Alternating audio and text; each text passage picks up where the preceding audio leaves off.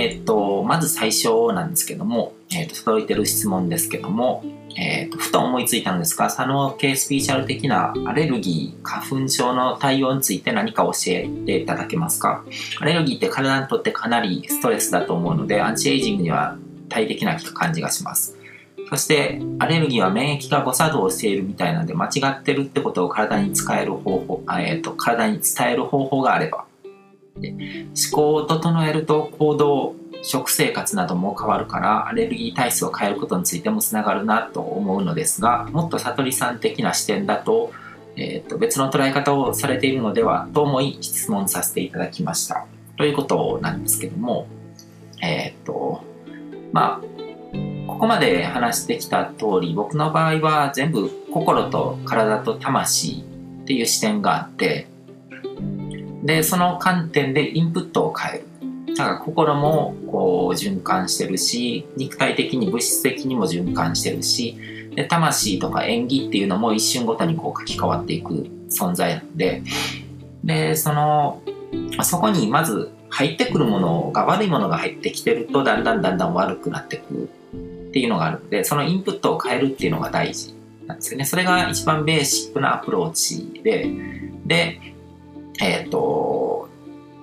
まあ、何が悪いのかっていうのを調べてみてでその悪いものを入れないっていうのが基本ですねだからそのまあ何かテーマとか、まあ、このアレルギーとか花粉症とかでもいいし何かこう気になることに関して何が入ると悪いのかっていうのを調べてそれをなるべく入れないような習慣に変えていくと。で同時に体の中にストレス状態っていうのがあるとそういう疾患とか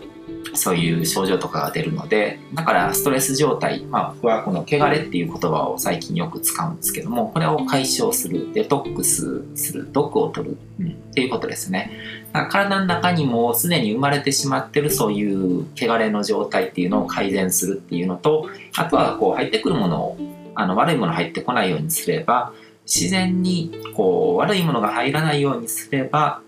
体の自己治癒機能っていうのが発揮されるんですね。メンテナンス機能っていうのがもともと体にあって、まあ、心にもありますね。だから普通に、あのー、良い状態を保ってればこうバランスがいいというかこうしっかりとエネルギーが循環する状態を保ってれば心も体もどんどん健康になっていくものなんですよ。これが自然の摂理であのまあ、動物とか草木とかもそうだしこうほっといてもどんどん成長していくじゃないですかそういうものがそもそもあると宇宙にはそうやってこう拡大成長するような設備っていうものがあってでそれがこうエネルギーがよどんだりとかあの汚れっていうものがあるからあの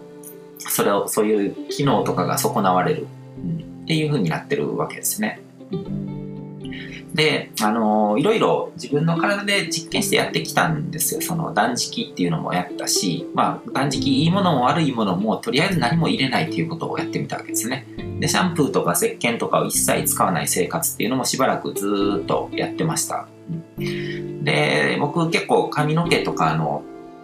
あの、ワックスとかつけることが多いので、また最近はシャンプーとか使うようになってるんですけども、まあ、それも、あの、一般で販売されてるようなものとかじゃなくて、化学物質があんまり入ってないものっていうふうにはしてるんですけども、でも、多くの人はその、気づかないうちに悪いものを入れちゃってるんですね、現代の生活の中で。で、あんまりこう、過敏になるのも良くないですけど、潔癖症みたいな。ただ、そこには、まずはアンテナを立てる必要があると思うんですよね。で、その入ってくるものが悪いだけじゃなくて、ストレス状態っていうのもすごく作用してるので、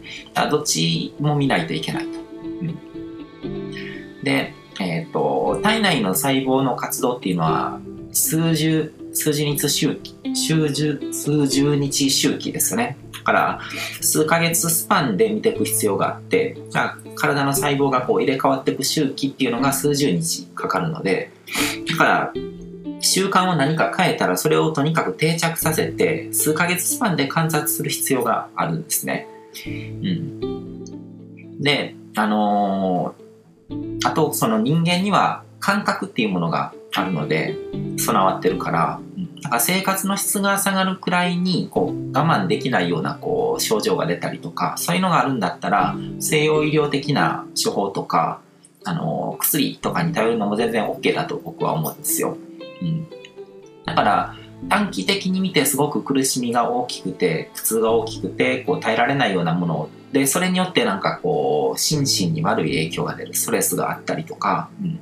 生活の質が下がってしまう。で、それによってなんかこう、自分のこうコミュニケーションが悪くなって周りの人との関係とかも悪くなっていく。なんかこう不健康な時とかこう健康が損なわれてる時体調が悪い時とかってやっぱり周りの人に対する気遣いとか配慮とかそういうものが欠けて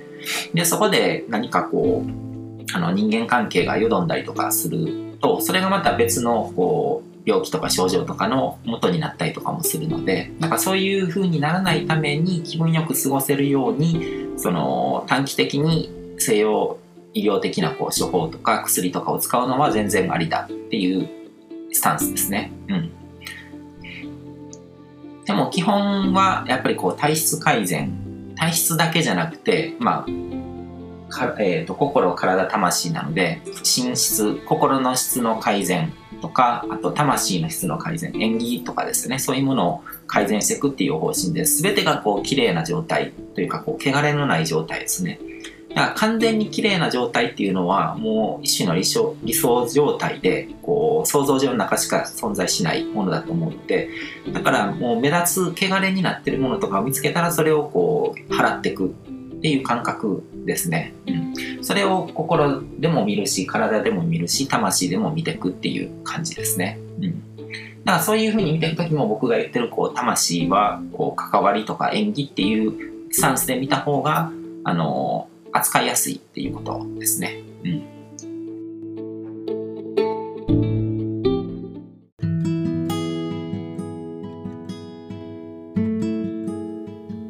今回も最後まで聞いていただいてどうもありがとうございます。チャンネルの説明ページの方に僕が提供している悟り式コーチングの最初の2ヶ月分を無料で受講できる案内があります。ゴール設定とアファメーションについて詳しく解説してるんですけども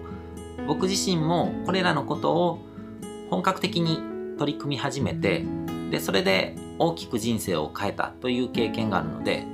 あのまだ受講したことがない方であったりとかこのタイミングでピンとくる方は是非登録して体験してみてください。また僕がどんな人間なのかを簡単に知ってもらえる2分ほどで読める会員プロフィールのリンクも貼ってます。僕自身がインターネットを通じた出会いによって自分の人生を大きく変えたのでこの出会いがあなたの人生を変える良いものになることを願ってます。ではまた次の放送でお会いしましょう。